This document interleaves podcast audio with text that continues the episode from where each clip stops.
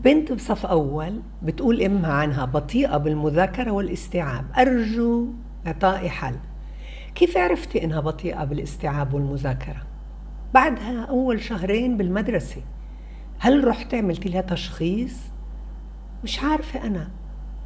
بعدين في عنا ثلاث أنواع من الأطفال من الطلاب من التلاميذ في المدارس. في من الطلاب كيف لما بتعلموا بالضبط عشان أفسر لكم هذا ويصير سهل عليكم؟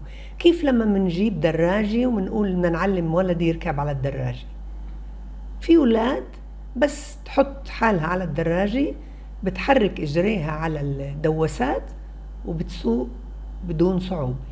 بنقول سريعة ركيدة. هذا نوع من التعلم مع الدراجة ركيدة. ها؟ في أطفال بدنا نمسك لها إجريها ونخليها على الدواسة شوي كمان شوي كمان شوي فبتصير تسوق. بنقول عنها هذا النوع من الطلاب اللي صار يسوق مش ركيد ماشي. في نوع ثالث اللي بده طولة روح وكتير صبر وكتير تفسير نمسكه من ظهره ونتفش الدراجة ونحط لنا إيدينا نحطن على أقدمة ونشغل الدواسة. بعد وقت أطول بنقول عنه إنه نطيط قفيز. هذا ثلاث أنواع من التعلم على الدراجة. وتماما كمان في ثلاث أنواع من التعلم بالمدرسة. في أطفال بس نعلمه الحروف بسرعة بلقط الصور وبتتركز في دماغه وبصير يعرف أسميها. بنسميه ركيد. في أطفال بس تشوف الأرقام بركزها بدماغه بصير يعرف أسميها. بنقول عنه ركيد. في أطفال اللي بده يتكرر كمان مرة وكمان مرة. عشان هيك في تمارين بالصف. عشان هيك في مذاكرة. عشان هيك في معلمين. والمعلمين مأهلين لهالثلاث أنواع من الأطفال. أما لما أنت تعطيني صفة أنا بنتك إني أنا بطيئة وصعبة وبعرفش أستوعب؟ هذا كتير صعب لإلي. كتير صعب لإلي. أنا سريعة بكتير إشياء ماما. أنا سريعة بالنط. أنا سريعة بتركيب لعبة. أنا سريعة بالحكي. أنا سريعة بإني بحكي قصة. أنا سريعة بإني بغني. ليه يعني أصير بطيئة وتصير هاي الصفة ملازمتني؟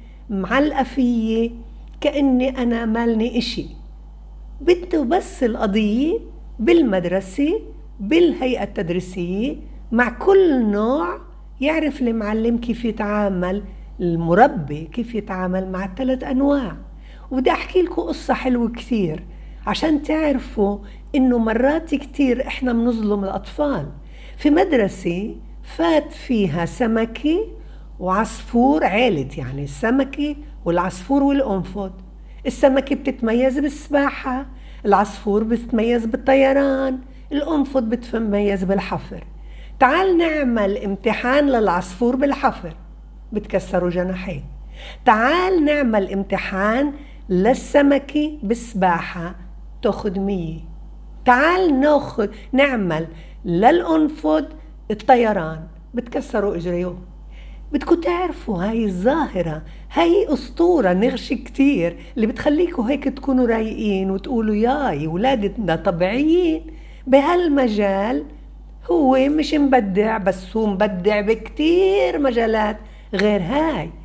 أما توصفوهن لأولادكم في إنهن هن بطيئين الاستيعاب هذا أنا برضاش عنه وهذا مش ابني هذا ابنكم. روقوا طولوا روحكم رغبوهن إيه، اعملوا لهن كل ما يعمل أي إنجاز امدحوه وشكروه كافئوه خلص بكفي. انت كتبت واحد كتير حلو. تعال نقعد. إسا أنا وياك بدنا نشرب شراب الحامض. كافئوه رغبوه. الترغيب بحفز. وبعدين امدحوني كتير. وما تطلبوش الكمال. هذا هو الحل.